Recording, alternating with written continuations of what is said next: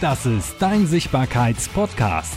Spannende Impulse, packende Expertengespräche rund um die Themen Wirkung und Attitude als Marke.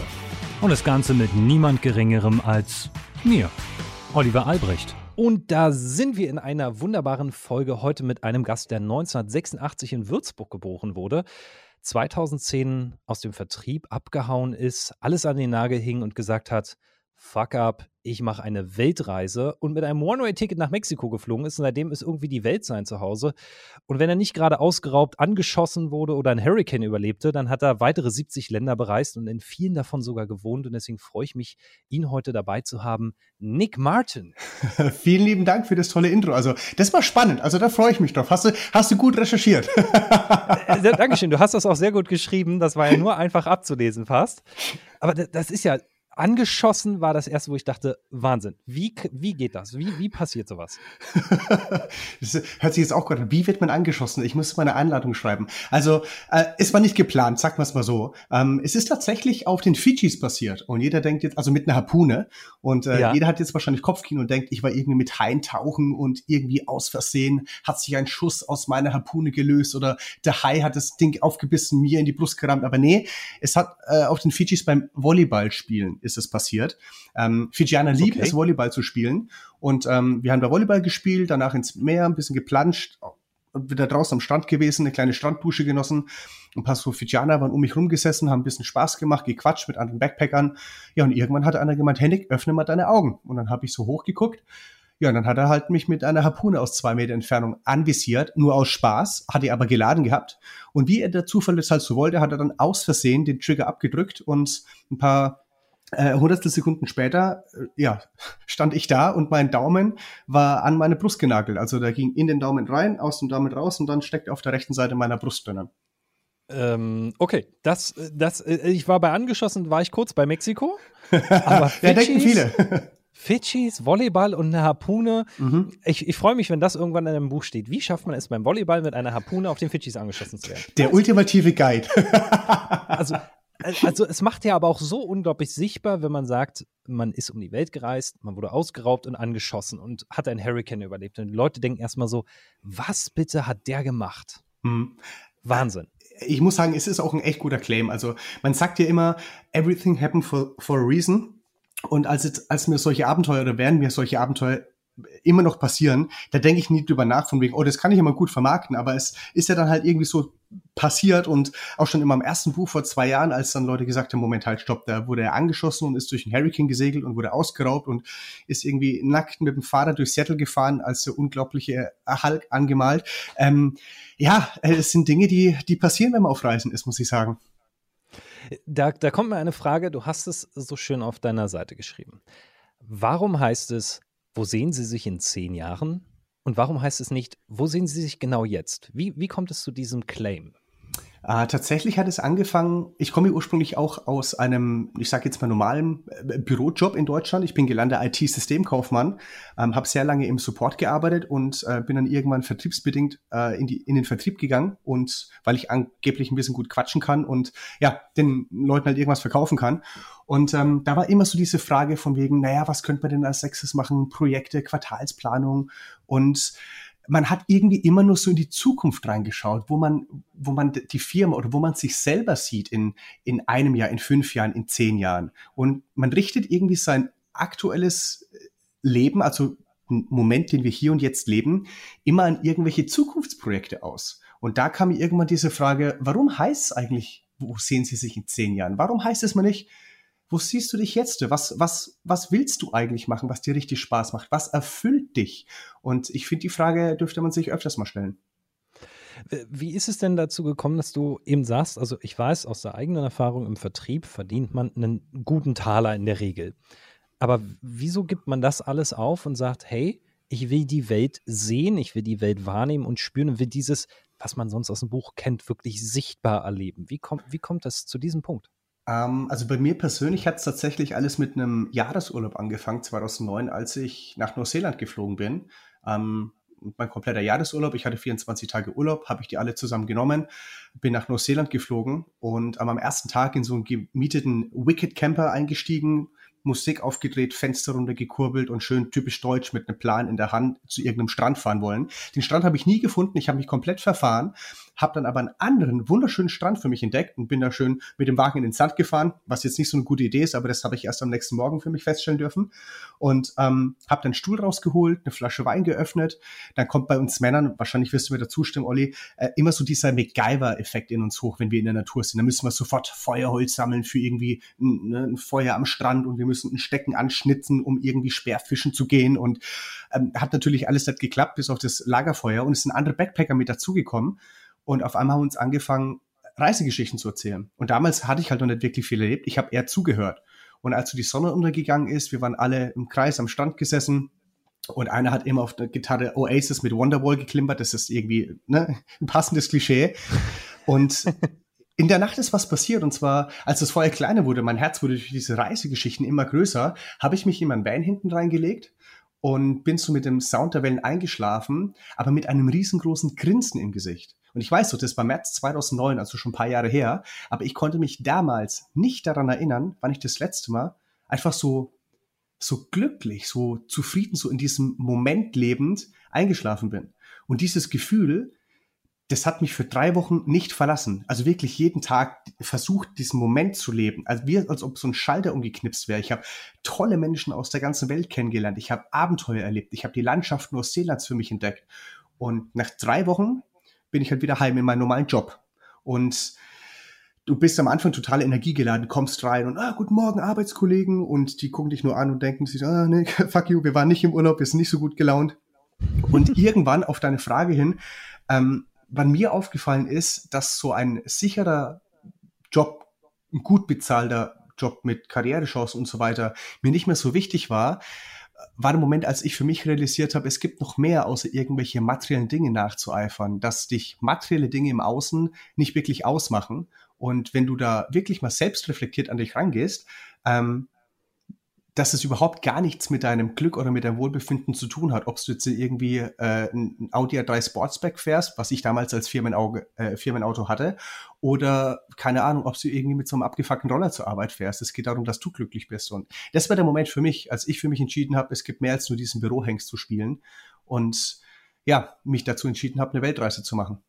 Da ist es letztendlich dann so dieses Gefühl von, es rauscht alles um einen rum. Ja, definitiv. Und man stellt fest, verdammt, äh, warum mache ich das ja eigentlich? Es gibt dafür übrigens auch eine, eine anerkannte Krankheit für Menschen, die aus dem Urlaub wiederkommen nach langer Zeit und in ihrem normalen Job sich nicht mehr einfinden. Eine witzige Geschichte dahinter ist, ähm, eine gute Bekannte von mir war eine ganze Zeit im Ausland und kam dann wieder und sollte in Deutschland wieder in den normalen Job reingehen, was ja auch völlig normal ist, aber nach circa acht Wochen ist das halt ziemlich schwierig. Und ähm, mhm. sie hat sich dann gefragt, was mit ihr los ist. Sie kommt nicht so rein, sie kommt mit dem Menschen nicht mehr klar, sie, sie fühlt sich so antisozial, weil sie im Unternehmen irgendwie nicht mehr ankommt bei den Menschen. Mhm. Und der Arzt diagnostizierte eine Krankheit und die heißt Anpassungsstörung. Es gibt wirklich eine Krankheit, die heißt Anpassungsstörung, wenn du dich also nach deinem Urlaub nicht mehr anpassen kannst. Mhm.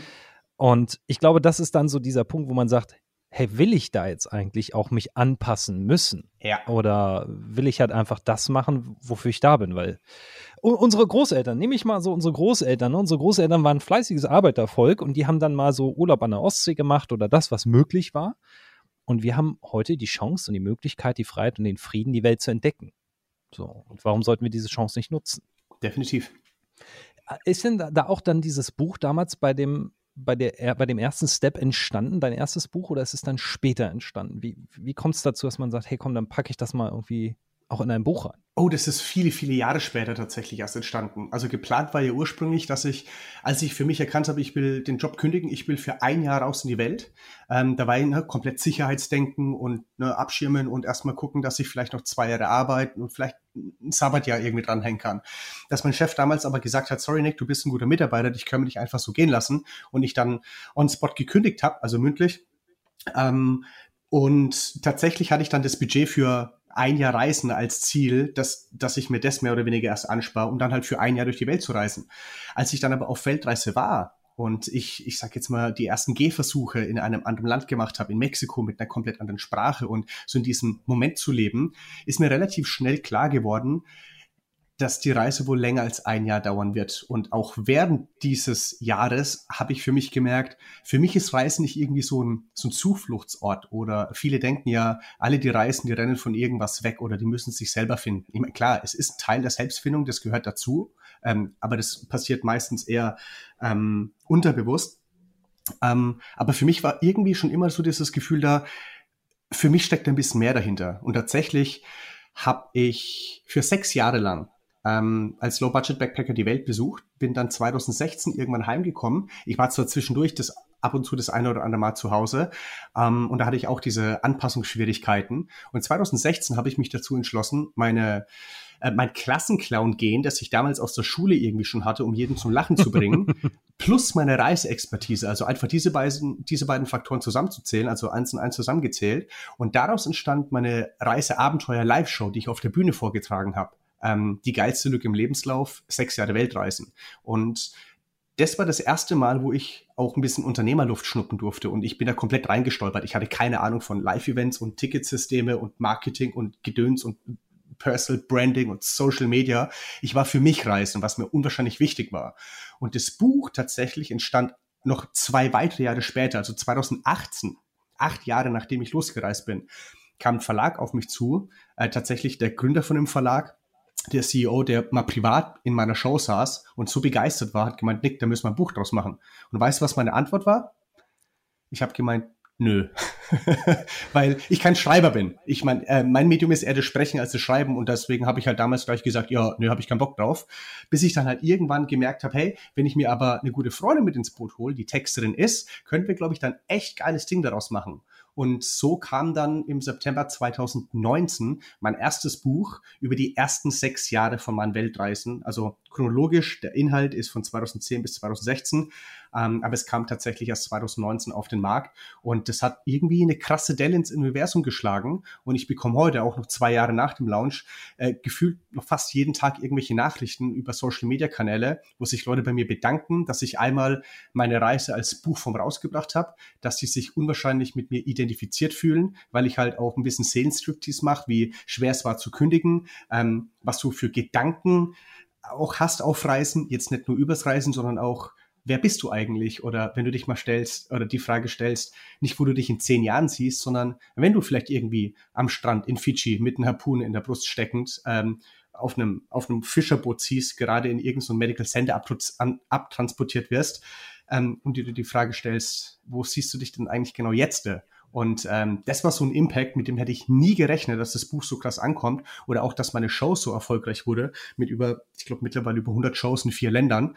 Ähm, und ich da auf einer ganz anderen Art und Weise sichtbar wurde. Ähm, also wenn mir das jemand erzählt hätte vor zehn Jahren, was so alles passiert in den nächsten zehn Jahren, dann hätte ich wahrscheinlich nur gesagt, äh, was hast du für Drogen genommen? Gab es denn eigentlich irgendwann diesen Moment, wo man dasteht und dann an irgendeinem Ort der Welt, egal welchen, steht und sagt, hm, spannend. Warum habe ich das nicht schon früher gemacht?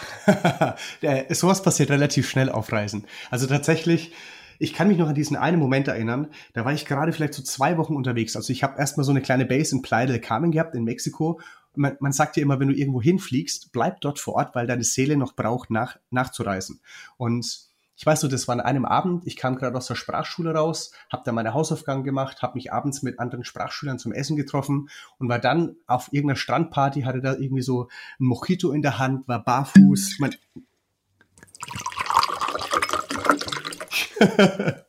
und ich war da irgendwie am Start gestanden, habe irgendwie Mojito getrunken, auf dem Bacardi-Jingle getanzt und habe mir gedacht, krass, das Leben kann echt voll schön sein, warum habe ich das jetzt schon früher gemacht? Muss aber auch dazu sagen, das sind solche Momente, die genießt man dann natürlich. Da passiert jetzt aber nicht unbedingt viel Reife in einem. Also es kann jeder machen, Mojito am Stand trinken und auf Bacardi-Jingle tanzen. Aber tatsächlich in diesem Verlauf von dieser wiedergefundenen Freiheit, dass ich halt mit einem Lachen im Gesicht abends einschlafen kann und diesen Moment lebe, ähm, sowas passiert relativ schnell auf Reisen, dass du sagst, krass, warum habe ich das nicht schon früher gemacht? Es, gibt es da irgendwie so, so, so einen Trick dann auch bei sich zu bleiben, weil jetzt stehst du natürlich in Costa Rica, stehst am Strand und, und machst den schönen Abend und merkst so, wow, das Leben ist irgendwie ganz anders. Und dann aber auch zu sagen, hey, ich weiß, in drei Wochen endet das. Gibt es da irgendwie so einen Punkt, wo man sagt, ja, lass es erstmal enden, fahr zurück und trifft dann eine Entscheidung? Oder ist es dieses, Nee, also wenn du es jetzt fühlst, dann ruf in Deutschland an, kündige direkt oder wie, wie würdest du es jemand raten? Eben der vielleicht noch kein digitales Business hat und sagt, mhm. aktuell habe ich noch einen normalen Job. Mhm. Also bei mir war es ja auch so, dass ich äh, diesen dreiwöchigen Urlaub in Neuseeland hatte und wenn du Urlaub hast, wenn deine, deine Reisezeit wirklich ähm, von von einem spezifischen Datum mehr oder weniger dann, ich sage jetzt mal, limitiert ist, dann stellt man sich immer darauf ein. Und die erste Woche geht gefühlt total langsam um und boah, cool, ich habe noch zwei Wochen und die nächsten zwei Wochen verfliegen, als ob du einmal so schnippst. Und ähm, dahingehend, wenn du auf Reise bist und wirklich so diesen High-Moment, so in einem Flow-Zustand bist, ähm, da kannst du sehr viel, sehr schnell anzweifeln aus deinem normalen Leben. Du solltest aber nicht unbedingt eine, ein, eine emotionale ein emotionales Gefühlserlebnis dazu benutzen, um eine schwerwiegende Entscheidung zu treffen. Du solltest es zwar annehmen und auch reflektieren, aber in dem Fall, wie du es beschrieben hast, würde ich wahrscheinlich sagen, wenn du sowieso nur im Urlaub bist und du hast ein Rückflugticket und du hast noch einen normalen Job, dann wäre es wahrscheinlich auch besser, wenn du erstmal heimgehst und ähm, ich sage jetzt mal auch die Bogen glätten kannst, um es dir einfacher zu machen, vielleicht irgendwann rauszugehen. Also auch viele Backpacker fragen, wo soll ich denn eigentlich anfangen zu reisen? Wie geht denn sowas? Und ich sage immer, geografisch gesehen finde ich Südostasien immer am einfachsten. Ähm, A, weil noch einigermaßen gut Englisch gesprochen wird. B, die Transportwelten sind gut miteinander vernetzt. Und wenn du mal irgendwie Scheiße baust beim Budgetieren, dann wird es dir eher verziehen als in irgendeinem anderen Land, wie jetzt zum Beispiel Brasilien oder, oder äh, hier äh, Japan oder wo halt, ich sage jetzt mal, die Lebenshaltungskosten teurer sind. Ähm, und jetzt muss ich sagen, jetzt habe ich schon wieder komplett eine Frage vergessen. Aber das ist völlig in Ordnung. Das ist völlig in Ordnung, das darf mal sein. Da, da gibt es hier so einen äh, Jackpot-Jingle. Die, die, die Frage war ja tatsächlich, ob man, ob man halt wirklich jetzt so reinstartet und sagt, okay, komm, ich schmeiß jetzt schon im Urlaub alles hin oder gehe ich erstmal zurück und hast du ja wunderbar beantwortet, geh erstmal wieder zurück, sortier dich und guck wohin. Ähm, wie ist es denn eigentlich so?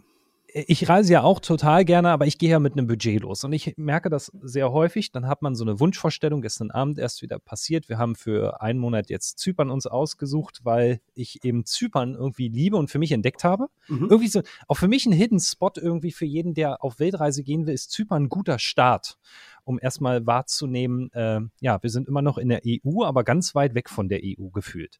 Mhm. Und dann geht man mit so einem Budget rein und sagt, ich habe folgenden Euro, und den möchte ich jetzt investieren in eine Unterkunft oder was auch immer. Mhm. Und dann ist das Budget schnell erschöpft, weil die Vorstellung und das, was man dafür bekommt, so stark abweichen. Ja. Wie, was würdest du jemandem empfehlen, der, der so ein Bild hat, so sich ein Bild sichtbar macht, wie er gerne reisen wollen würde, aber dann schnell merkt, das Geld reicht nicht. Mhm. Was würdest du demjenigen empfehlen? Ähm, also erstens, erstmal ein Blatt Papier, ein leeres Blatt Papier nehmen und einen Stift und einfach mal draufschreiben, was will man eigentlich erleben. Es geht jetzt nicht darum, dass du einen perfekt ausgeklügelten Plan hast, äh, wo die Reiseroute entlang geht, sondern auf was hast du eigentlich mal Bock? Und dann mal gucken, okay, welche Länder kommen denn da eigentlich in, in Frage? Um dann noch mal zu gucken, was sind denn da die Lebenshaltungskosten? Also generell, wenn es ums Budgetieren auf Reisen geht, hast du vier sehr, sehr große Kostenfaktoren. Das ist einmal ähm, der Transport, dann ist es die Verpflegung, also das Essen, die Übernachtung und die Aktivitäten. Also die vier Dinge sind die Hauptkostenfaktoren auf Reisen. Und es gibt zwei Arten von Reisen. Ich nenne es jetzt mal die Urlaubsreise, das heißt, du hast einen fixierten Zeitraum, also sowas wie du bist drei Wochen irgendwo, scheißt aber aufs Geld, das heißt, du hast Urlaub, du willst so viel tolle Dinge erleben und dann ist es dir auch egal, wie viel Geld du dafür ausgibst. Ich nenne es mal der typische Urlaub, wie man es im klassischen Sinn kennt. Ähm, die andere Art und Weise, äh, ich nenne es jetzt einfach mal Kategorie Backpacken, ist, du hast ein festes Budget, das du dir erarbeitet hast oder erspart hast oder äh, geklaut hast oder egal was. Und ähm, du willst dieses Budget für einen undefinierten Zeitraum so lang wie möglich ausdehnen und nutzen können. Also dieses klassische, ich habe Bock, ein Jahr durch die Welt zu reisen. Kann auch sein, dass es ein bisschen länger dauert. Mal gucken, wie lange mein Geld reicht. Und ich habe 9000 Euro zur Verfügung. Also ich nehme jetzt diesen Betrag, weil ich tatsächlich mit 9000 Euro angefangen habe. Okay. Und äh, diese 9000 Euro, die habe ich jetzt halt einfach irgendwo gefunden oder äh, nicht irgendwie auf dem Bankkonto liegen gehabt oder irgendwie. Sondern geklaut? Genau, ich habe die geklaut. ähm, nee, ich habe tatsächlich 3500 Euro auf einem Sparbuch gefunden, als ich entschlossen habe, ich will auf Weltreise gehen. Und dann habe ich mir einfach mal eine Milchbubi-Rechnung hergenommen, habe gemeint, wie viel Geld brauche ich denn eigentlich pro Tag ungefähr? Und ich hatte keine Ahnung von Budgetieren und habe einfach mal so über den Daumen gepeilt, naja, 25 Euro sollten schon irgendwie klappen. Also sportlich. Richtig, genau. Das habe ich mir dann auch gedacht, als ich auf Reisen war. Aber ich habe das einfach mal so als Anhaltspunkt genommen, habe gemeint, 365 Tage, a 25 Euro sind ungefähr roundabout 9000 Euro. Und dann hatte ich von diesen 3500 Euro, die ich ja schon hatte, also eine Differenz von 5500.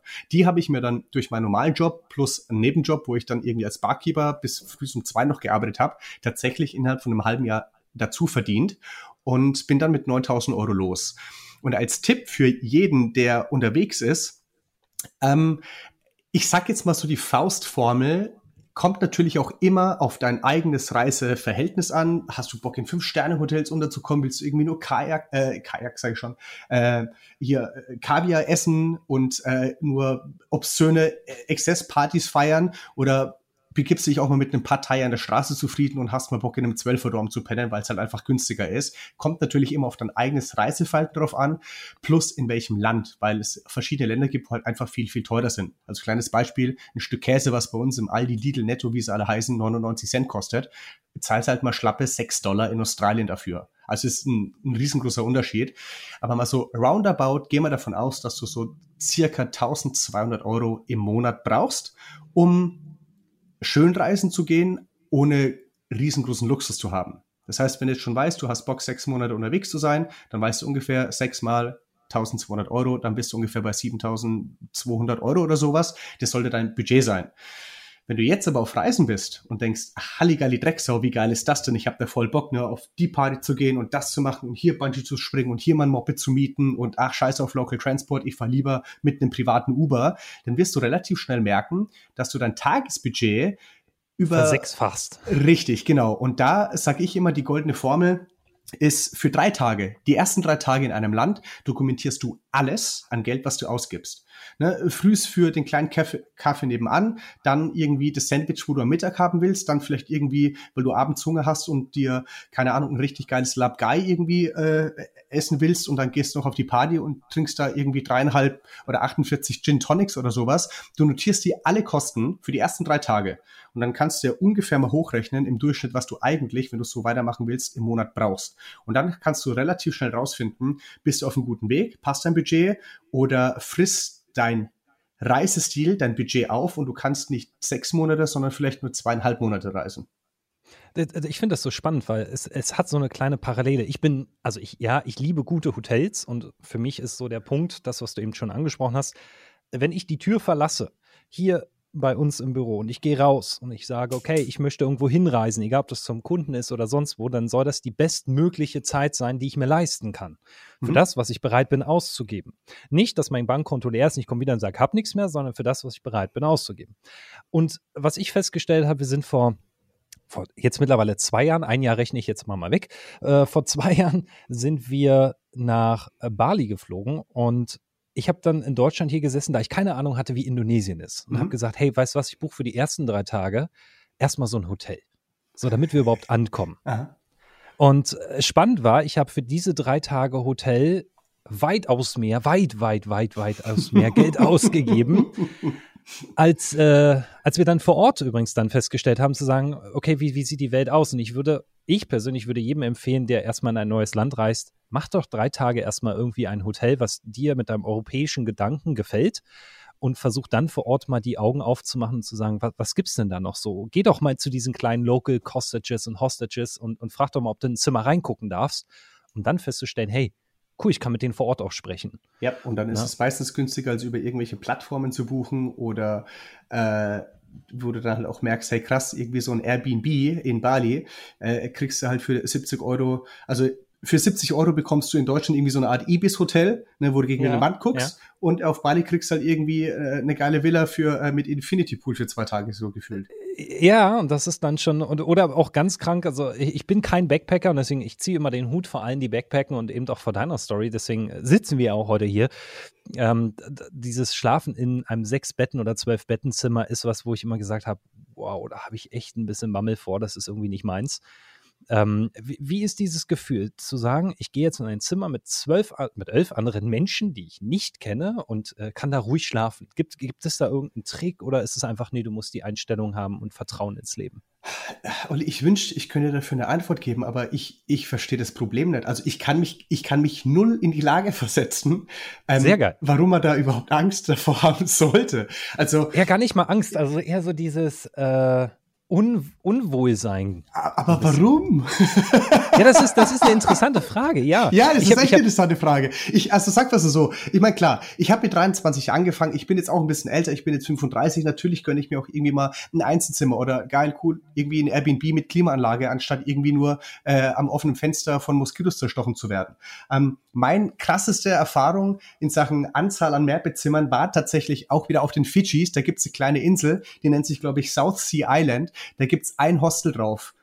Und also auch okay. nur ein Schlafsaal. Und das sind 64 Betten in einem Schlafsaal.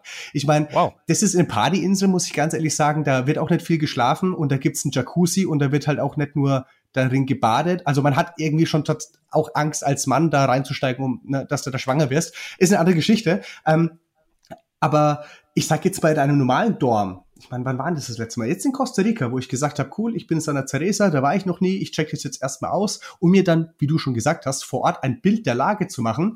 Ich gehe jetzt erstmal in dieses äh, Surf-Yoga-Lodge-Hostel und da gibt's irgendwie ein Zimmer mit äh, acht Betten. Das heißt, ich hatte noch sieben andere, die mit dabei waren. Und ich komme da rein und ich sagte irgendwie, hola, ¿cómo estás? Ne? How you guys doing? Und dann ist irgendwie ein Mädel aus der Schweiz da, ein Typ aus England, äh, zwei Spanier, ähm, ein Argentinier und ein Brasilianer und die sagen, ey, cool, ne, woher bist du? Cool, Deutschland, alles klar, ein bisschen Smalltalk. Und dann hieß es, ey, hast du Bock surfen zu gehen? Wir gehen jetzt irgendwie eine halbe Stunde los. Und ich so, ne, lass mich nur kurz meine Badehose anziehen, ich bin dabei. Und auf einmal, da die schon länger da sind, sagen sie, hier kannst du ein Surfbrett mieten, da gibt's den besseren, den geilsten Kaffee, hier gibt's leckere Smoothie Bowls, du bist am Strand, du gehst ein bisschen surfen, du bekommst Informationen vor Ort, über den Ort. Du bekommst aber auch lustige Geschichten oder lernst andere Menschen aus anderer, aus anderen Ländern von der ganzen Welt kennen und du wirst viel weltoffener. Und ähm, also ich verstehe das Problem nicht im Dornbett Also ist der Tipp, also ist der, genau, also ist der Tipp, du musst sozial offen sein, äh, andere Menschen kennenzulernen. Also mit der Einstellung, ich hasse Menschen, kommst du quasi also als Backpacker oder generell auf Weltreise überhaupt nicht weit, sondern musst sagen, hey, ich bin, ich bin offen, andere Menschen kennenzulernen. Das ist, glaube ich, so der erste Schritt dann, oder? Ja, das würde ich sagen. Also ich meine, ich habe auch schon sehr, sehr viele introvertierte Menschen kennengelernt auf Reisen. Äh, die rennen jetzt nicht unbedingt so wie ich in Dortmund und sagen, so, hier bin ich, ne? Sondern äh, die sind halt erstmal ein bisschen chilliger unterwegs oder liegen halt beim Dormbett und lesen irgendwie ein Bett, äh, ein Bett, äh, liegen im Bett und lesen ein Buch oder so, bis dann halt so Nick vorbeikommt und sagt, ey, wer bist denn du? Hast du irgendwie Bock auf einen Kaffee oder so? Und da kannst du immer noch Nein sagen. Aber also du sollst schon teilweise offen sein dafür. Ähm, aber ganz ehrlich, wenn du Angst vor Menschen hast und nicht offen bist, dann glaube ich, gehst du auch nie auf Weltreise. Ja, das ist, also es ist ja, ja, ja, ja. So, kann ich jetzt, ja, ich, ich versuche mich gerade selber zu finden, denn ähm, an der Stelle fällt mir auf, also wir sind jetzt nun auch ein bisschen was gereist und durch die Kamera habe ich natürlich ja auch ein bisschen Leute vor einer Kamera und hinter der Kamera, aber ich stelle auch für mich immer fest, ich habe damit noch eine große Herausforderung, im, in ein Mehrbettzimmer zu schlafen. Meine Frau wiederum, die würde sagen, hey, ja, was, oder meine, meine Schwägerin, ja, die ist so, die, die sagt, ich, die fährt nach Barcelona, ist jetzt mal ein bisschen europäisch, aber da haben die da eben acht Betten. So, völlig entspannt für die und ich sage, wow, ich weiß gar nicht, ob ich mich da cool fühlen würde mit. Also ist mhm. geil, dass wir da so unterschiedlich äh, gepolt sind. Und da, da komme ich mal so auf diesen Punkt, du hast ja aus diesen ganzen Erfahrungen, die du gemacht hast, hast du ja nicht nur ein Buch gemacht, sondern du hast irgendwann gesagt, ich will das weitergeben. Mhm. So, und, und wie hast du dann gesagt, okay, komm, ich finanziere mir A damit mein Leben? Das muss man ja auch erstmal machen. Du bist ja unterwegs wahrscheinlich nicht Teller waschen gegangen, oder? Äh, doch. Oder ist das so eine Fuck-Up-Story? nee, das ist keine, das ist doch keine Fuck-Up-Story. Obwohl, das könnte zu einer Fuck-Up-Story, also ja, doch. Also pass auf, das sind wir genau in diesem Moment, weil du gesagt hast, Tellerwäscher. Schlagwort. Ähm, ich habe meine Reisen für die ersten sechs Jahre da war ich kein digitaler Nomade, da war ich kein Unternehmer, da war ich kein Entertainer, kein Autor, kein gar Ich war einfach nur der Nick, der Reisen war und einen Traum hatte, seine Reisen so möglichst lang auszudehnen und entsprechend, ich hatte nur für ein Jahr mehr oder weniger gewirtschaftet zuvor, mir das Geld anzusparen. Und dann habe ich halt im Ausland auch andere Tätigkeiten ähm, angenommen, um mir halt vor Ort auch ein bisschen die Reisekasse aufzufüllen. Also Klassiker Work and Travel in Australien habe ich gemacht. Ähm, da hatte ich irgendwie gefühlt 15 Jobs. Also wirklich von Tellerwäscher in einem Thai-Restaurant ähm, bis hin zu als Gärtner gearbeitet, bis hin zu äh, in einer Chemiefabrik hochgiftige Fässer gesäubert äh, bis hin zu diversen gastronomischen Tätigkeiten, bis hin zu, ich war als VIP-Barkeeper auf einer 5 Millionen Dollar Yacht gestanden, habe Cocktails gemixt und hat irgendwie eine ukrainische Stripperin als Arbeitskollegin und habe dafür irgendwie 30 Dollar Cash in Hand gezahlt bekommen.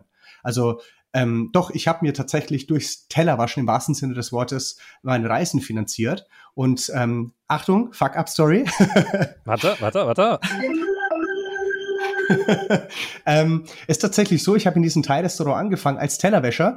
Ähm, nach drei Tagen war ich Floor-Manager und Restaurant-Manager, also das nenne ich mal deutsche Effizienz. Ähm, und das Lustige ist, du, du erlebst ja diese Dinge zwar für dich in diesem Moment, aber du kannst ja viel mehr Erfahrung rausziehen, so für deine Zukunft. Und so typischer Lost in Translation Moment. Ich bin da auf diesem, äh, im Restaurant rumgerannt, hat, hatte zwei Däninnen als Kunden und mit denen habe ich mich gut verstanden, habe mich nach meiner Schicht auch mit denen ein bisschen unterhalten. Und die haben gemeint, also das Gespräch hat auf Englisch stattgefunden, was ich denn so äh, sonst mache in Melbourne in Australien. Habe ich gemeint, na, pass auf, ich mache eine Weltreise, hier ein bisschen Geld ansparen, um mir ein Van zu kaufen und dann durch Australien zu reisen. Und dann haben sie gemeint, ja, und was machst du so neben deiner Arbeit? Und ich so, na, ich gehe halt öfters mal eine Shisha rauchen, also eine Wasserpfeife. Und das englische Wort für Wasserpfeife ist, ist, ist Hookah. Und ich so, mhm. na, ich gehe halt ab und zu mal, äh, ich, ich, ich, ja, ich, ich, use a Hookah. Ich gönn mir meine Hookah. Ne? Mhm. Und, und dann haben sie gemeint, bitte was? Ich so, ja, ja, das ist hier gleich nebenan und die schmecken total gut und so und die bringen mich runter und die sind total ne, zum Relaxen. Und dann schauen die mich so mit dem riesengroßen Fragezeichen im Gesicht an. Und ich hätte gedacht, die wissen nicht, was eine Wasserpfeife ist. Und dann versuche ich halt zu erzählen, oh, das ist so voll fruchtig und voll lecker und die, ne, bring dich ein bisschen runter von deiner stressigen das Arbeit. Das Gespräch wird auch nicht besser? Nee, wird, wird, nicht, besser, wird nicht besser. Und äh, tatsächlich ähm, hätte ich gedacht, dass hatte ich gedacht, dass die denken, dass ich so ein bisschen spießig bin, weil ich gesagt habe, die sind so günstig und dann habe ich halt noch draufgeschmissen, so, ja, ab und zu gönne ich mir auch mal äh, zwei hintereinander und so, bis ich. okay, das Gespräch wird, läuft richtig aus dem Ruder. Die, die laufen, die, aber so richtig und ich hatte keine Ahnung, dass es so richtig aus dem Ruder läuft, weil, und dann sind die halt aufgestanden und gegangen, bis ich Idiot dann halt gecheckt habe, Hooker, also mit AH am Ende heißt Wasserpfeife, aber das englische Wort Hooker, also mit ER hinten dran, heißt Prostituierte. Das heißt, ich denk, ich rede die ganze Zeit von Wasserpfeifen und die denken halt, ich sag nur, ich gönne mir halt ab und zu mal so eine Prostituierte, manchmal auch zwei hintereinander, weil die so gut schmecken und günstig sind und total relaxen. Und das sind halt solche Momente, die, die musst du zelebrieren. Und äh, so Lost in Translation Momente passieren dir so oft auf Reisen. Und ähm, hätte ich niemals als Tellerwäscher da angefangen, würde mir sowas auch irgendwie nie passiert sein in der Art und Weise. Oder ich hätte von meiner Chefköchin auch nie irgendwelche Rezepte bekommen, die ich heute, zehn Jahre danach, noch gefühlt dreimal die Woche nachkoche, weil die mir so gut schmecken. Und ich habe das auch nie als Arbeit gesehen, um das zu finanzieren, sondern es war Teil meiner Reise, dass ich manchmal, ich hatte fünf Jobs gleichzeitig in den Hochzeiten in Australien. Ich war frühs am Hafen und habe Boote restauriert, irgendwelche Ölwannen auf äh, sauber gemacht, irgendwelche voll geschissenen, sorry für den Ausdruck, aber geschissenen Toiletten abmontiert, habe mich dann nachts oder ähm, mit, mit nachmittags um drei Uhr eiskalt abgeduscht in meine Barkeeper Kleidung und war dann in einem ähm, Hotel bis früh um zwei Uhr irgendwie gebarkeepert und dann hatte ich so vier Stunden Zeit, um irgendwie ein bisschen zu schlafen, haben mir aber noch nachts um halb drei irgendwie so eine halbe Pizza aus dem Hotel äh, mitgenommen, also alles offiziell, ähm, und war dann irgendwie am Meer gesessen und habe Delfinen irgendwie beim Spielen zugeschaut, während ich mir noch eine Pizza reingedrückt habe. Und das war für mich keine Arbeit, das war für mich pure Lebenserfahrung. Das war dieses im Hier und Jetzt leben. Und sowas ist unbezahlbar und sowas ist unwahrscheinlich geil. Und ich muss sagen, ich bin so froh, dass ich für sechs Jahre als Low-Budget-Backpacker unterwegs war. Ich bin auch komplett offen damit zu sagen, ich war für eine gewisse Zeit auch Dumpster-Diven in Australien, weil das Essen so teuer war. Sprich, äh, nachts irgendwie illegal äh, irgendwelche Mülltonnen aufgemacht, um zu gucken, ob da Lebensmittel drin sind von irgendwelchen Supermärkten, weil du dir unwahrscheinlich viel Geld sparen konntest. Und diese ganzen Reiseerfahrungen, kommen wir nämlich jetzt, oder schließen wir mal den Bogen zu deiner Frage, ähm, habe ich ja schon selber erlebt. Und ich weiß, dass es da draußen so viele Menschen gibt, die vielleicht auch gerne reisen wollen würden, aber halt auch ihre Gründe oder Ausreden haben, es nicht zu tun, sei es finanzieller Hinsicht, sei es vom Mindset her, irgendwelche Ängste und Zweifel von der Zukunft. Und bedingt durch meine ganzen Live-Shows, die ich danach gemacht habe, habe ich so viel Feedback bekommen, so viel Fragen gestellt bekommen, wie ich das gemacht habe in den verschiedenen Bereichen. Und die habe ich dann alle gesammelt, alle kategorisiert, alle geantwortet, mehr oder weniger, und deshalb ähm, in meine Online-Plattform, in die Travel-Uni reingestellt. Und ähm, ja, so bin ich dann letztendlich dazu gekommen, mit meiner Leidenschaft auch Geld zu verdienen. Obwohl ich aber auch sagen muss, das war von Anfang an nie der Plan. Also ich hätte nie gedacht, ich werde irgendwie selbstständig sein und Unternehmer und Keynote-Speaker und mache irgendwelche Hallen voll und sonst was. Ähm, und das, ich glaube, das kommt, wenn du in diesem Moment lebst, wo du deine Passion für dich entdeckst, Selbstbewusstsein, also Selbstbewusstsein hast, dir selbst auch vertraust und einfach mal ja, Gas geben willst da draußen in der Welt. Mein, meine Tante hat so schön letztens einen Satz im Gespräch gesagt, als es um Reisen ging. Meine Tante ist schon ein bisschen, also ist logischerweise, wenn es meine Tante ist, schon ein bisschen älter. Und ich habe mit ihr das Thema gehabt übers Reisen, weil wir das für uns jetzt auch ein bisschen mehr ausleben können. Viele Jahre ging das nicht so gut und jetzt können wir das. Und dann habe ich gesagt, Mensch, ja, wir würden gern so ein bisschen mehr reisen und überlegen halt auch ein bisschen länger vielleicht wegzubleiben aus Deutschland. Da sagt sie, weißt du was, du bist jung. Mach das. Wenn du nicht reist, dann begehst du einen ganz großen Fehler für die Welt die Welt will, dass du reist. Da habe ich gesagt, ich verstehe es nicht, wie die Welt will, dass ich reise. Naja, stell dir vor, es gibt Menschen auf der Welt, die haben nicht das Geld zu reisen. Und wir sprechen jetzt nicht von Europäern, sondern ich spreche wirklich von Indonesiern, ich spreche von, ähm, was, was haben wir noch, Sri Lanka, Mexiko, Menschen, die eben nicht das Geld haben, in ein Flugzeug zu steigen. Mhm. Und meine Tante meinte, das ist für diese Menschen der einzige Weg, die Welt kennenzulernen, wenn du reist. Und es wäre richtig egoistisch, nicht mehr zu reisen.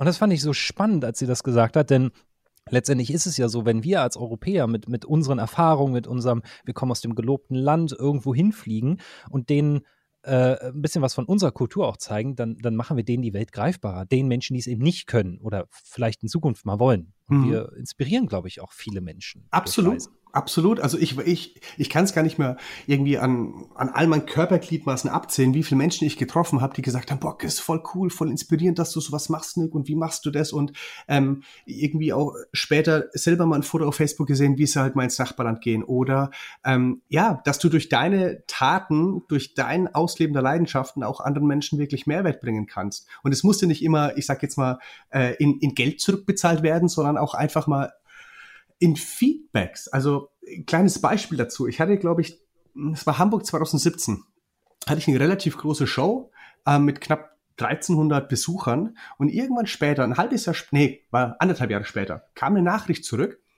ähm, von einem Typen und der hat gemeint, Nick, du kennst mich nicht persönlich, ich war damals auf deiner Show gesessen, ähm, ich wollte dir einfach mal Danke sagen. Und zwar Danke dafür, dass du derjenige warst, der letztendlich das das fast zum Überlaufen gebracht hat, dass ich mich dazu entschlossen habe, eine Weltreise zu machen und meinen Job zu kündigen. Und ich war ein Jahr reisen. Und auf Reisen habe ich meine jetzige Partnerin kennengelernt und wir wohnen jetzt in Costa Rica und ich habe einen richtig cool bezahlten Job, also wo ich mehr Geld verdiene als zuvor und das wäre, glaube ich, alles so nicht passiert, wäre ich nicht in irgendeiner Art und Weise mal äh, auf deiner Show gewesen. Ich wollte einfach mal Danke sagen und alleine so ein Feedback ist für mich so viel mehr wert als irgendwie die Eintrittskarte, die ihr gezahlt hat und sowas finde ich halt total schön, wenn du dich sichtbar machst für andere, um denen halt auch damit was Gutes zu tun.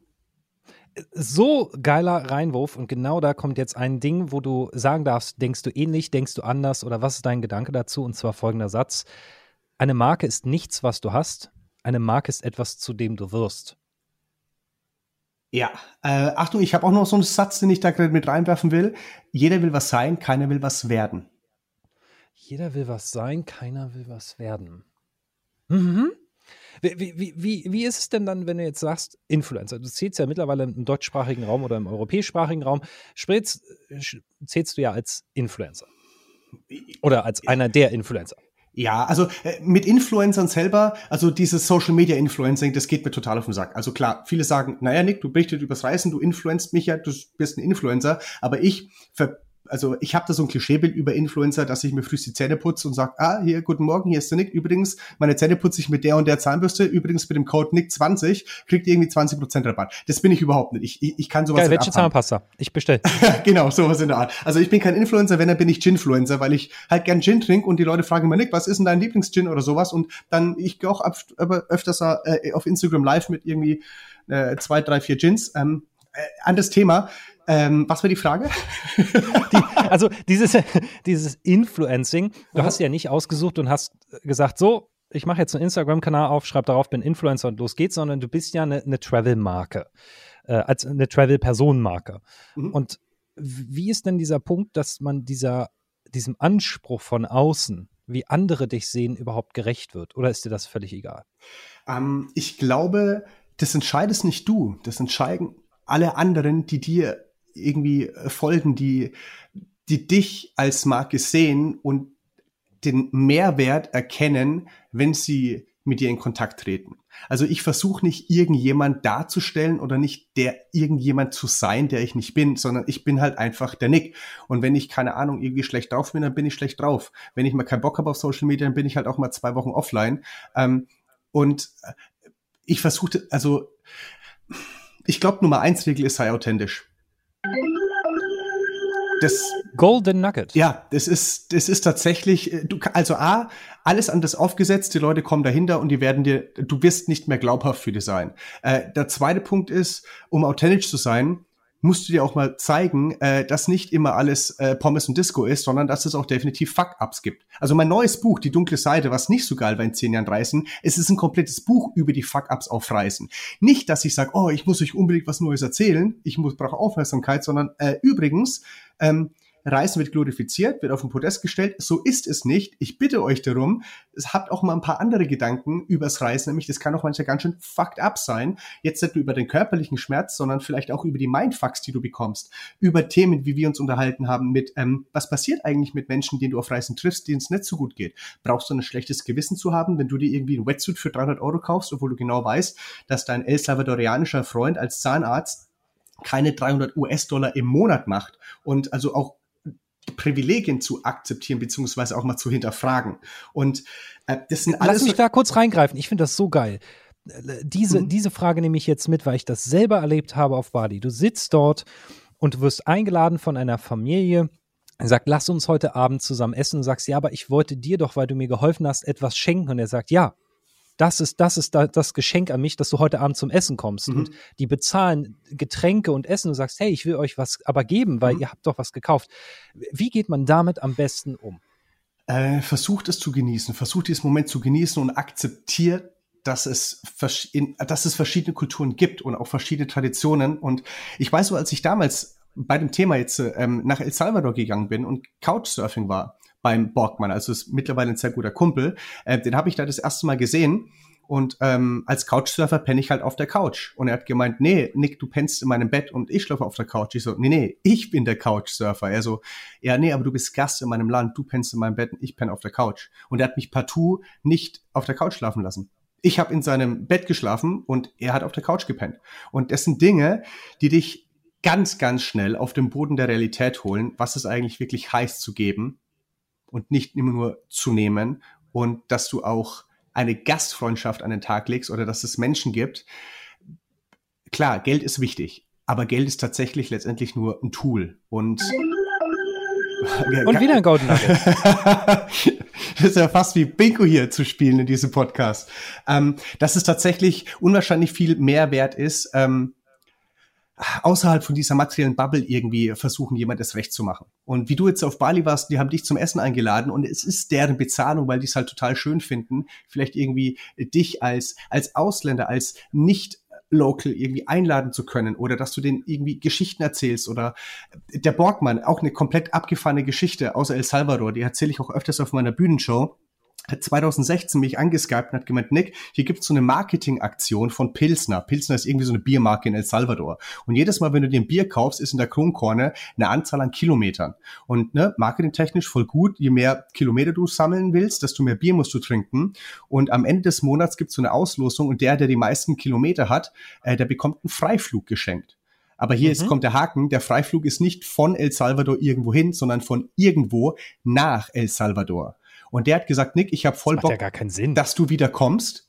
Und ähm, ich und meine Freunde wollen dich halt nach El Salvador saufen, so in der Art.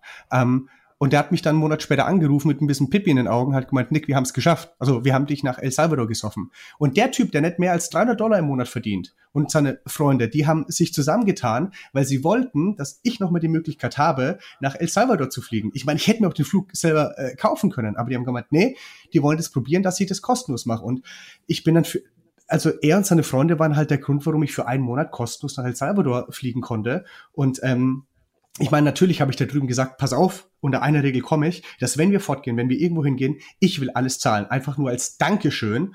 Und ähm, das haben sie nicht 100% akzeptiert, aber ich durfte endlich auch mal was ausgeben, um halt auch Einmal. wieder mal Danke zu sagen. Und ja, so gefühlt.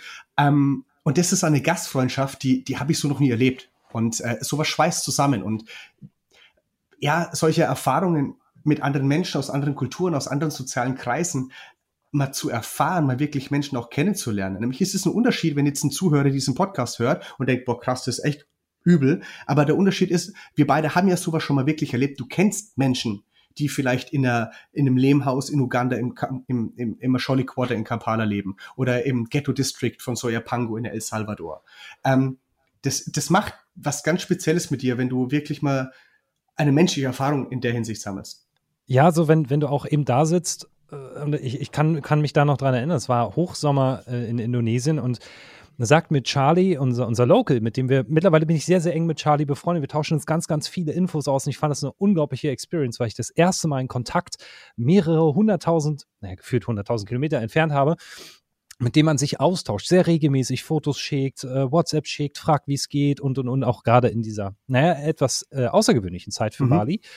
Und es war so süß, als wir da saßen, er meinte, irgendwann will ich mal nach Deutschland weil ich will richtigen Winter mit Schnee erleben. Da will ich nach Berlin. Da meinte ich, Charlie, wenn du richtigen Winter mit Schnee erleben willst, dann bist du in Berlin komplett falsch. Mhm. Dann, dann, dann, ist das. Ja, aber alle haben immer gesagt, in Berlin ist der Winter so schön. Sage ich, ja, jetzt sagt dem Berliner, dass der Winter in Bayern ein bisschen schöner ist. Ja. Und äh, es ist so witzig, dass wir über, über Schnee mit Menschen reden. Für uns ja ein völlig normales Ding und wir wollen eigentlich weg, wenn es schneit, äh, in der Regel ins Warme. Und er sagt, nee, aber ich will da erst recht hin. Mhm. Und diese kleinen Experiences sind irgendwie das, was Reisen ausmacht. Und da kommt mir der Gedanke, was sind die, ich nehme mal drei, drei, drei kann man sich immer gut merken, die drei wichtigsten Dinge, die man machen sollte, bevor man sagt, ich gehe raus in, in die Welt, erlebe sie, mache mir Dinge sichtbar, die sonst im Buch stehen mhm. und mache mal eine Reise. Was sind die drei wichtigsten Dinge für dich? Ähm, zu einem, hab eine Auslandskrankenversicherung. Nämlich, you never know what happened. Kann sein, dass jemand um die Ecke kommt, den eine Harpune in die, drückt, in die Brust jagt, du auf dem Hurricane segelst oder sonst irgendwas. Also Gibt es ja eine Empfehlung auch? Äh, also jetzt unabhängig, weil wir wollen jetzt keine bestimmte Firma, aber mhm. gab es eine, wo du sagst, da warst du sehr zufrieden? Äh, ja, also bis vor Corona äh, definitiv bei der bei STA Travel. Also die sind, glaube ich, äh, in diesem Paket. Früher waren sie mit Hanse Merkur, mittlerweile mit Allianz. Ähm, die haben nämlich halt so ein Flockenpaket. Mittlerweile bin ich jetzt auch bei der BDAE. Also das ist halt auch eine Auslandskrankenversicherung, die sich halt auch für Experts so ein bisschen ähm, spezifiziert hat. Und das sind so meine, also tatsächlich ist es keine Schleichwerbung oder Affiliate oder Gedöns. Ähm, das sind so meine persönlichen Empfehlungen, die ich geben kann. Okay. Ja. Also auf Und jeden Fall. Also, Auslandskrankenversicherung also. Genau, Auslandskrankenversicherung ist das eine. Also ich sage jetzt mal so ein typisch deutscher Gedanke, aber es ist halt einfach ein Muss. Äh, als zweites ähm, sind, glaube ich, zwei Mindset-Sachen. Und zwar erstens, sei dir bewusst, ähm, versuch so wenig wie möglich in Boxen zu denken und Dinge zu verurteilen und sei einfach mal offen.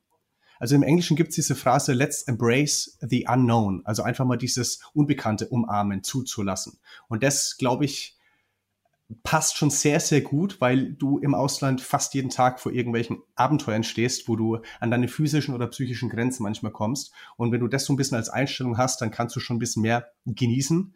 Ähm, und zum dritten hat auch was mit dem Mindset zu tun, allerdings eher so im zweiten, dritten Grades, weil jeder irgendwie immer fragt, oh Gott, was muss ich denn einpacken und wie viel und, und was ist, wenn ich ausgerobbt werde? Und ähm, du brauchst nicht viel, um aus einem Rucksack zu leben. Also klar, am Anfang habe ich auch bei 75 Litern so einen riesen Rucksack gehabt und hatte mein Zelt, mein Schlafsack, meine Isomatte, meine M3 Meindl Boots. Äh, ich war im Decathlon und habe mir äh, Seile gekauft und Karabinerhacken, weil ich genau wusste, ich bin in Kanada und da gibt's Bären, da muss ich mein Essen auf den Bäumen wickeln und so. Ähm, mittlerweile reise ich nur noch mit einem 38 Liter Handgepäcksrucksack durch die Welt und äh, im Ausland gibt es auch Klamotten, die man sich kaufen kann oder Apotheken oder sonst irgendwas. Also nimm nicht so viel mit, nämlich Eigentum belastet. Spannendste Frage. What is in your bag? Ähm, also aktuell, gehen wir mal von meiner letzten Reise nach Costa Rica aus, da war ich sechs Wochen ähm, und das hat äh, 38 Liter und da war drin, weil arbeitstechnisch, weil ich an meinem neuen Buch gearbeitet habe, äh, ein Laptop, Adapter, Reisekabel, äh, Handy-Ladekabel, Handy, das war so meine Elektronik. Ähm, und dann hatte ich, glaube ich, drei Boardshorts. Ich erzähle auch gleich, warum ich ne, sofort gleich drei habe.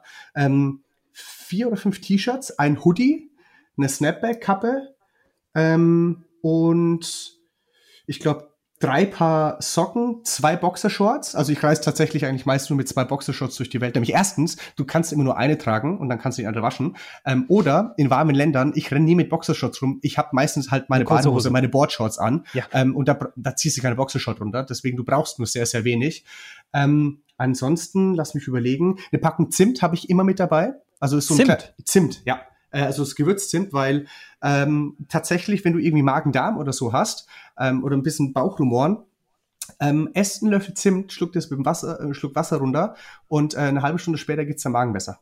Siehst du, und bisher habe ich immer Kohletabletten dabei gehabt. Ja, nee, probier's mal mit Zimt. Ganz ehrlich. Zimt. Ja, ansonsten habe so ich richtig, richtig Zimtpulver. Einfach oder? nur Zimtpulver. Wenn du den so in den Mund okay. äh, rein äh, ballerst, äh, ist super schwer zu schlucken, weil es mega trocknet. Äh, aber mit einem Schluck Wasser kannst du, also einen Löffel, Teelöffel, da soll das passen. Ähm, ansonsten, früher habe ich natürlich schon mein fettes First Aid Kit gehabt mit Mullbinden und Voltaren-Salbe und Beberten-Creme. Ich erkenne mich gerade wieder. Und äh, mittlerweile habe ich tatsächlich Zimt und ein paar Kopfschmerztabletten dabei. Ansonsten, ganz ehrlich, ähm, das alles, was du hier ausgeben würdest für ein ähm, First Aid Kit, äh, kriegst du unten in irgendeiner Apotheke für ein Zehntel des Preises. Also jetzt werfe ich, ich, ich werfe auch noch einen Hack bei. Aha. Und zwar Octane Octinisept. Octinisept. Äh, ist so, äh, ja. hier, warte mal, das ist doch ähm, äh, einfach nur so Alkoholik, äh, hier Desinfektionsspray, oder? Fast, fast genau. Octinisept als Gel habe ich mittlerweile immer bei. Ich habe ja früher einen Hund gehabt und Aha. als Hundebesitzer ist das Erste, was du lernst, Octinisept beizuhaben. Und okay. zwar, wenn du eine offene Wunde hast, egal wo, anal, oral, an der Haut, egal wo, mhm dann kannst du damit A desinfizieren, denn es brennt nicht, mhm. was in vielen Fällen hilft. B, es heilt extrem schnell, das heißt, die Wundheilung wird angeregt. Und ähm, ja, ist halt einfach zu transportieren, so eine kleine Tube Salbe. Mhm. Also ist so ein Gel und es kühlt auch noch. Also ist wirklich mein Tipp, oh, so besonders wenn du äh, Feuerquallen mal erlebt hast. Oh, ja. Dann bist du mit Octenisept super gut beraten. Aha äh, Feuerqualen, Hundebisse, dafür ist es super gedacht. Es gibt tatsächlich auch äh, ein kleines ähm, Kapitel in meinem neuen Buch äh, über Quallen. Da bin ich nämlich in Valencia äh, auch äh, zweimal innerhalb von einer Stunde von der gleichen Qualle oder halt am gleichen Ort von einer Qualle gestochen worden. Und ähm, ich weiß, dass Eigenurin hilft, aber es war halt ein öffentlicher ja. Strand und ich wollte jetzt nicht unbedingt mir selber auf den Oberschenkel pinkeln. Ähm, und ja, Octinisept, Obwohl das auch sehr, ein sehr spannendes Bild ist, wie ich es mir vorstelle. Äh, Fände ich auch, fände ich auch. Aber ja, und das, also das ist alles in deinem Rucksack, aber ich habe jetzt keinerlei, und das finde ich sehr spannend, keinerlei weitere Technik gehört. Wie machst du, du machst du Travel-Vlogs oder mal Vlog oder ähnliches? Äh, also ich muss sagen, ich bin kein Blogger. Ich habe ganz, ganz früher mal einen Blog gehabt, der ist jetzt aber auch offline, weil ich A, kein Schreiberling bin. Ähm, über mein Handy nehme ich meine Instagram Stories auf, beachte auch Bilder. Ich meine, ich habe natürlich auch hier meine DSLR-Kamera zu Hause, die nehme ich mit, wenn ich keine Ahnung, nach äh, Island gehen, die Nordlichter zu fotografieren. Da habe ich halt ne, meine großes äh, Fisheye-Lense dabei und so weiter. Aber wenn es wirklich darum geht, ich weiß, ich bin in Costa Rica, es geht um Surfen, ähm, da brauche ich kein großes Equipment. Da habe ich mein Handy dabei. Über das Handy nehme ich auch meinen Podcast auf. Ähm, und ansonsten kann ich alles andere eigentlich über meinen Laptop abwickeln. Ich, das ist so ein 14 Zoll ähm, Lenovo ThinkPad, mega leicht mit einem SSD-Festplatte drinnen. Ich habe eine externe Festplatte und mehr brauchst du tatsächlich. Ne? Genau, hier auch nochmal kleiner Hinweis für alle, die, die jetzt Apple lieben und sagen, hä, wieso hat der einen Windows-Laptop? Bei Windows kann man im Ausland günstiger reparieren als Apple, weil finde mal einen Apple Store in Costa Rica. Richtig, ja. Erstens das und zweitens, ähm, ich bin kein Apple-Kind. Also ne, hat jeder seine eigenen Präferenzen, aber ich bin ein Windows-Kind und äh, das ist auch okay so und äh, ich komme damit klar. Und ich muss sagen, äh, im Moment bin ich mit einem, jetzt wird's ein bisschen technisch, mit einem äh, ähm, Huawei Mate P20 Pro unterwegs. Ähm, das Ding, also das erste ist mir in Frankreich geklaut worden und da habe ich alle meine Daten verloren. Also kleiner Tipp, macht eine Datensicherung, sonst sind alle eure Kontakte weg über Jahre. Ist mir passiert. Ähm, und das Ding habe ich jetzt äh, mehr oder weniger gebraucht, ich glaube von Amazon für 400 Euro bekommen. Äh, geile Kamera, ähm, ich bin mega damit zufrieden und ich brauche nicht alle zwei Jahre irgendwie ein Handy von 1300 Euro, wie es Apple im Moment so ist. Also dahingehend, ich bin halt einfach kein Apple-Fan. Letzter, letzter Punkt, den du mir da so gut äh, schon hingeworfen hast, zwecks Telefon. Mhm. Jetzt kommen viele aus Deutschland und ich kenne mich da selber auch kommst ins Ausland, egal wo, und stellst fest, hm, das mit Internet und Telefon, wie mache ich das denn eigentlich? Mhm. Gibt es so einen mega Inside-Hack, wo du sagst, egal wo, in welches Land, das und das kannst du beachten? Also es gibt ja diese, ich glaube, Google Fi SIM-Card habe ich aber selber nicht gehabt, weil du, glaube ich, ein US-amerikanischer Bürger sein musst oder ich glaube, im Dark Web hast du irgendwie die Möglichkeiten, auch irgendwie an so eine SIM-Karte ranzukommen.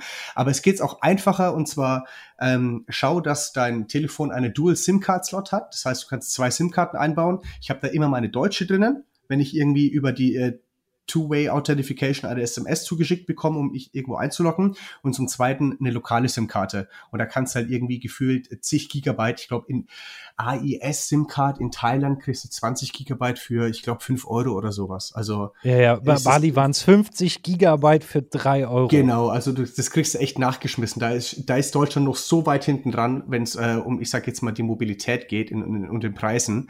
Ähm, und dahingehend ist es eigentlich echt immer super easy, da auch mobil zu sein sein. Und, äh, Aber trotzdem war es ein, ein Golden Nugget. Ah, okay. Weil, weil du hast das ausgesprochen, was wir das erste Mal auf einer längeren Reise äh, verpeilt haben, dass du mittlerweile überall eine Zwei-Wege-Autorisierung hast ja. und das meistens per SMS kommt. Ja, und das ist dann das immer ist kacke, wenn du deine SIM-Karten austauschen musst und dann hin und her. Also das äh, ist ein absolutes No-Go. Also wenn es ums Reisen geht und du bist mobil, also jetzt nicht unbedingt nur als Backpacker, sondern auch als Digital Nomad, selbstständiger Unternehmer und du hast dein Handy als Arbeitstool, ähm, dann sollte das definitiv einen Dual-SIM-Kartenslot haben. Da, damit kommen wir auch schon langsam, auch wenn ich so, ich, ich, bin ja in dem Thema Reisen, könnten wir ja hier das, das Ding auf drei Stunden hochziehen, locker. Ja, also meine Live-Show dauert dreieinhalb Stunden. ich, dann dann wird es jetzt gerade für mich richtig teuer, weil ich weiß, dass deine Live-Shows auch nicht gerade ein, ein Schnäppchen sind, sondern eine gute Investition in das, was man lernen kann, richtig? Äh, also sag mal es mal so, ich finde, es ist ein Schnäppchen. Also ich sag, äh, boah, ich weiß gar nicht, wann das die, die letzten Ticketpreise, keine Ahnung. Ich glaube zwischen 20 und 30 Euro war das. Äh, und das für ein dreieinhalb Stunden Entertainment-Programm mit ganz viel Wissen und äh, ganz viel Inspiration. Es gibt Menschen, die danach auf Reisen gegangen sind und gesagt hätten, Nick, ganz ehrlich, ich hätte das tausendfache gezahlt, wenn ich gewusst hätte, was das mit mir macht. Also dahingehend ist es natürlich immer äh, sehr subjektiv, nee, objektiv äh, zu betrachten. Ähm, aber ja, ja, das nur so. Seht ihr, und genau das ist das, äh, du hast es, äh, vielen Dank, dass du es nochmal so schön, ich habe es bewusst nämlich so reingeworfen. Denn was sind denn 20 Euro, wenn du dir im Ausland oder mit der Erfahrung, die du im Ausland machen darfst, eben mehrere tausend Euro sparst oder eine Erfahrung, und das, glaube ich, äh, unterstreicht deins, was du machst, sehr gut. Für 20 Euro kannst du Wissen aus 16 Jahren Reisen mitnehmen und in kurzer Zeit für dich umwandeln. Ja. Du musst keine 16 Jahre reisen und so wie Nick mehrere tausende Euros ausgeben und Pizzateller waschen, damit du die ähnlichen Erfahrungen machen darfst, sondern für Richtig. 20 Euro kannst du lernen. Richtig. Das ist auf der Live-Show und jetzt muss ich aber auch natürlich sagen, es gibt natürlich noch ein teureres Produkt, äh, wo ich anbiete. Es ist nämlich richtig teuer im Gegensatz zu 20 Euro. Äh, ist die Travel Uni für 35 Euro. Oh Gott, 35 Euro, 35 Euro. Leute, jetzt, jetzt wirst du richtig kriminell. Ja. Und ja, also die, das, sind, das sind tatsächlich, äh, weil du es vorhin gesagt hast, diese 16 Jahre. Also 16 Jahre, ich bin jetzt 10 Jahre unterwegs, aber ich habe ja noch ganz viele andere Mentoren mit in der Travel Uni mit drinnen. Also das, ich glaube, das Reisevolumen ist da jetzt mittlerweile auf, keine Ahnung, 40 oder 50 Jahre Reiseerfahrung mit den anderen äh, Mentoren da drin gestiegen. Und es ist ein No-Brainer, sagt man es mal so. Also für alle, die und irgendwie mal Bock haben auf Reisen ähm, und nicht genau wissen, wie sie anfangen sollen in Sachen Budgetierung, Finanzierung, Vorbereitung, Mindset, Soziales, Work and Travel und so weiter und so fort. Ähm, ja, guckt euch einfach mal die Travel Uni an. Vielleicht ist es ja was für euch. Und damit komme ich äh, ganz kurz zu dem äh, wunderbaren Pitch, der an dieser Stelle mehr als verdient war. Und zwar Gasttutoren der Travel Uni sind die, die, die Jungs von Digitale Nomaden Podcast, ja. von DNX, Office Light, ähm, Vazone, also VA-Zone, mhm. Life of Balu, Travel Run Play und, und, und, und, und viele, selbst übrigens Familie auf Weltreise, die, glaube ich, mittlerweile auf Zypern leben. Ja. Ähm, World Safari Family und, und, und viele mehr dabei. Und für jemanden, der jetzt sagt, ja, Travel Uni wie, jetzt mache ich da einen Abschluss. Ja, also man macht quasi einen Bachelor oder einen Master mhm. und lernt die Entscheidung, auf eine Weltreise zu gehen. Man merkt, was kostet, soll ich das wirklich machen? Und ich finde, so von dem, was ich gesehen habe, ist es A, sehr viel drin über, wie spart man sich überhaupt Zeit, wenn man eine Weltreise macht? Wie spare ich Geld?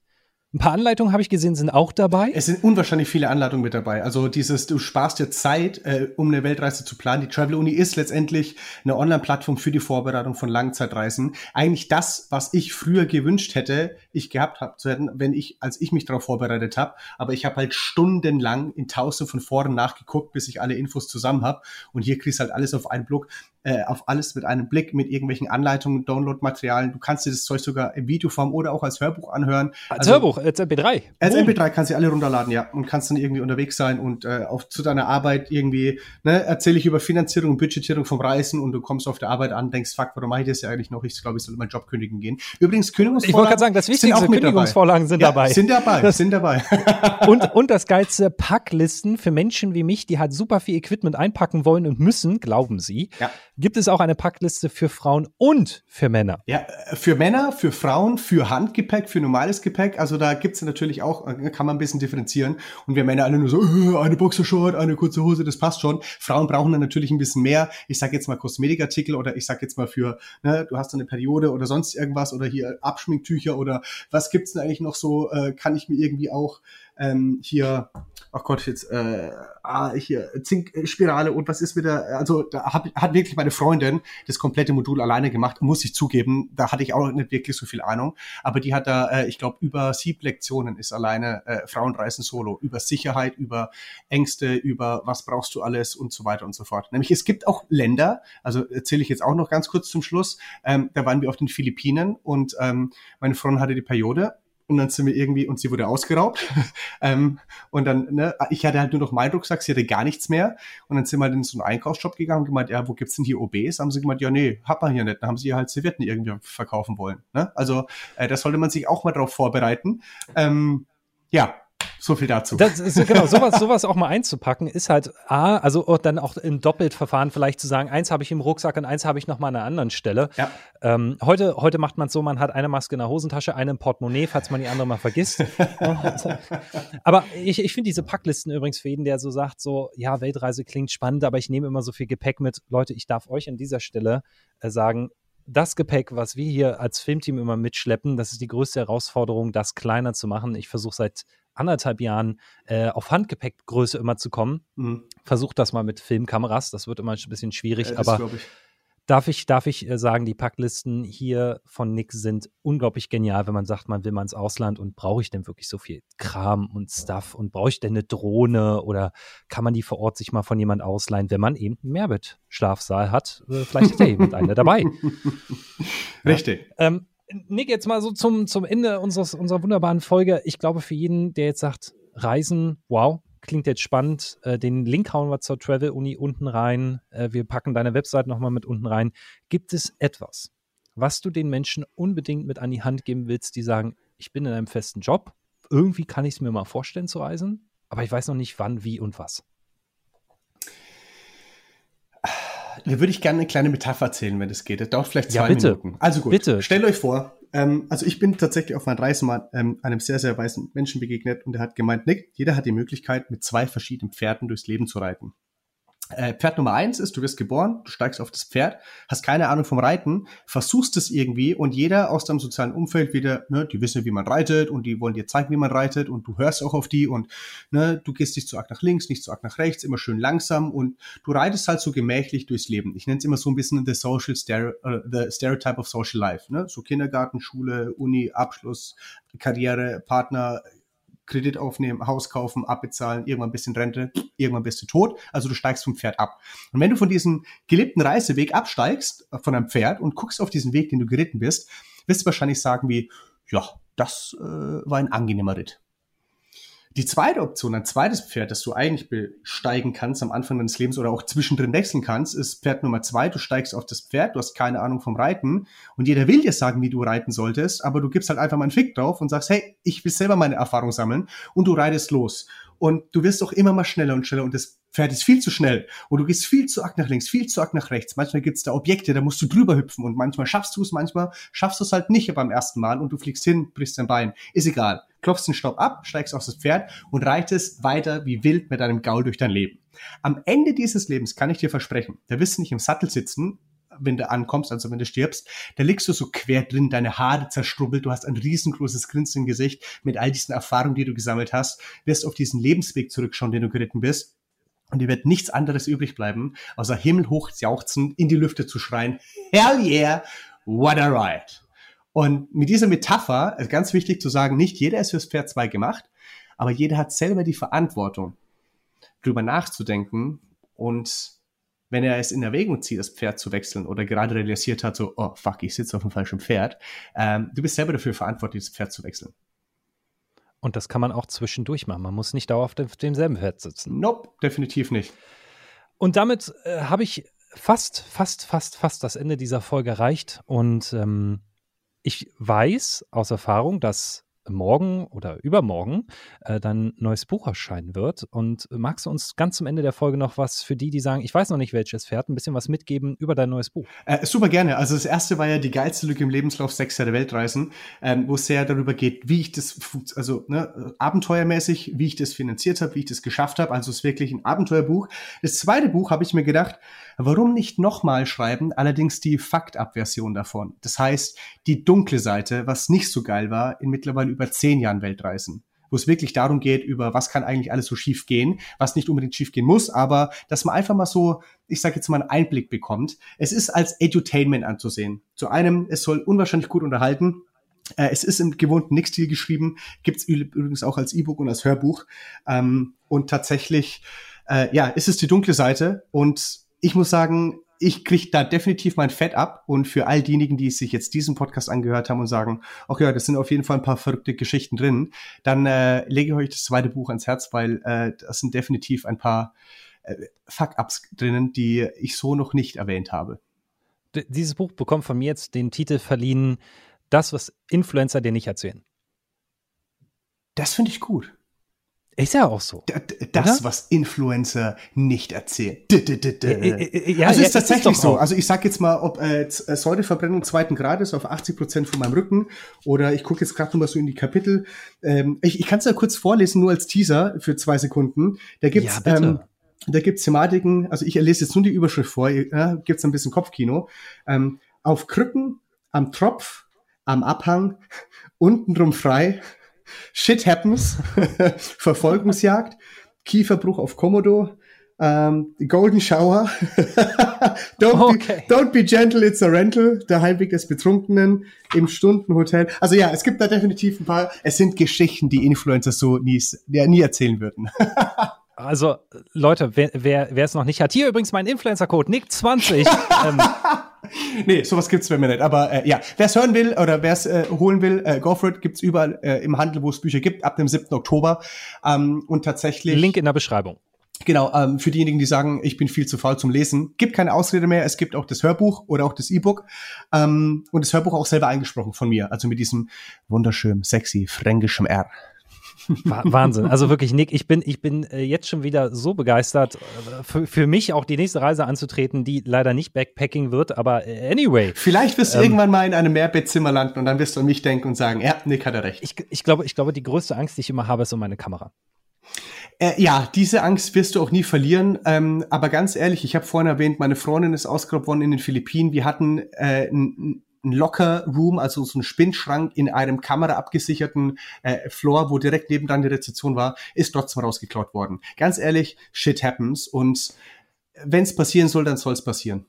Ich weiß, ich weiß. Ich bin da an diesem Mindset darf ich noch arbeiten, weil irgendwie so, wenn du so eine Kamera hast, die einen Kleinwagen kostet, dann hast du irgendwie so, so ganz be bekloppte Gedanken dabei. Und davon darf man sich dann irgendwann auch lösen. Und das ist dann auch meine Reise. Und vielleicht finde ich die in dem Buch also Leute, nochmal Aufruf hier, ganz schlechter Pitch. Äh, bitte kauft das Buch. Bitte, bitte, bitte kauft das Buch. Mit dem Code NICK20. So, ähm, die, äh, und damit kommen wir zum Ende dieser, dieser wunderbaren Folge. Vielleicht gibt es irgendwann nochmal eine Nachfolgeversion, wer weiß, wer weiß. Und ähm, die letzten Worte dieses wunderbaren Podcastes darfst du mit deiner wunderbaren Voice machen gehören. Nick. Äh, vielen lieben Dank. Also äh, tatsächlich erstmal, Olli, vielen lieben Dank, dass ich hier für eine Stunde lang das Gespräch mit dir führen durfte. Ein bisschen was äh, über meine über meine Reise erzählen da, äh, durfte und wie vorhin schon in der Metapher, hell yeah, what a ride. Drei meiner größten Erfahrungen von meinen zehn Jahren Reisen ist definitiv, du bist für alles selber verantwortlich in deinem Leben. Fehler machen ist geil. Fehler machen ist die beste Wissensquelle, die du haben kannst. Und letztendlich am Ende des Tages, wenn du irgendwelche Ziele und Träume hast, am Ende des Tages geht jeder in sein eigenes Bett und denkt nur über seine eigenen Herausforderungen nach. Dahingehend, nobody gives a shit. Von daher, setz dich auf dein Goal, reit durchs Leben, hab Spaß und vielleicht sehen wir uns hier irgendwo auf einen Gin Tonic oder Kokosnuss irgendwo in Indonesien.